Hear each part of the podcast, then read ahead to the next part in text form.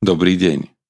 Vo štvrtok 22. septembra slovo Božie nachádzame napísané v druhej knihe Kronickej v 28.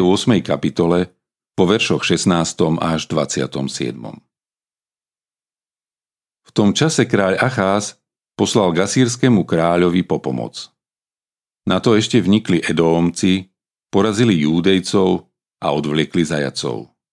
Filištínci zase vydrancovali mesta na nížine – a i v judskom Negebe a zabrali Bet Šemeš, Ajalon, Gederód a Socho s príslušnými dedinami, Timnu s príslušnými dedinami, Gimzo s príslušnými dedinami a usadili sa tam. Lebo hospodin pokoril Judsko pre Acháza, kráľa Izraela, pretože zaviedol v Judsku neviazaný život a dopustil sa veľkej nevernosti voči hospodinovi. Tu pritiahol proti nemu asýrsky kráľ Tiglat Pilnezer, ktorý ho stiesnil, miesto toho, aby ho posilnil. Lebo Acház vylúpil dom hospodinov, kráľovský palác i hodnostárov a odovzdal to asýrskému kráľovi, ale nepomohlo mu to. V čase, keď ho tiesnil, dokazoval kráľ Acház ešte viac nevernosti voči hospodinovi tým, že obetoval Bohom Damašku, ktorí ho porazili. Uvažoval, keďže bohovia sírskych kráľov svojim pomohli, budem im obetovať, aby mi pomáhali. Tí však spôsobili pád jemu i celému Izraelu. Acház zozbieral a roztlkol náčinie domu Božieho a zamkol dvere domu hospodinovho.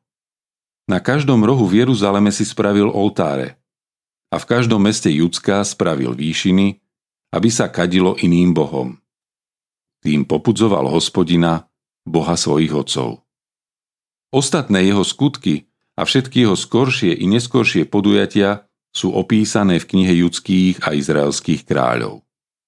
Keď Acház usnul so svojimi otcami, pochovali ho v meste Jeruzaleme, pretože ho nepreniesli k hrobom izraelských kráľov. Miesto neho sa stal kráľom jeho syn Chyskia. Od zlého k horšiemu. Aj takto by sa dalo nazvať ďalšie pôsobenie Ácháza. Znovu sa spojil s asýrským kráľom, no Edomci a Filištínci napriek tomu krajinu vydrancovali. Znovu to bolo pre hriech Ácháza, pretože zaviedol v Judsku neviazaný život a dopustil sa veľkej nevernosti voči hospodinovi. Život tohto kráľa je nám možno vzdialený. Povieš si, veď aj ja som veriaci, chodím do kostola, modlím sa, platím si cirkevný príspevok. Nie, nemusíme nasledovať iných bohov, aby sme našli náhradu za hľadanie pána.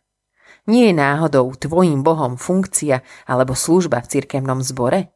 Nie je to tvoja rodina, kariéra, záľuba, šport? Možno si niekedy neuvedomujeme, kde je naše srdce. Nechceme si pripustiť, kde je vlastne naše uctievanie, naša chvála. Iba v Kristovi je sila. Iba v ňom je nádej. Iba v ňom je požehnanie. V ňom je život. A ak to nie je Ježiš, ktorého si poznal, potom by si mohol nasledovať náhradu.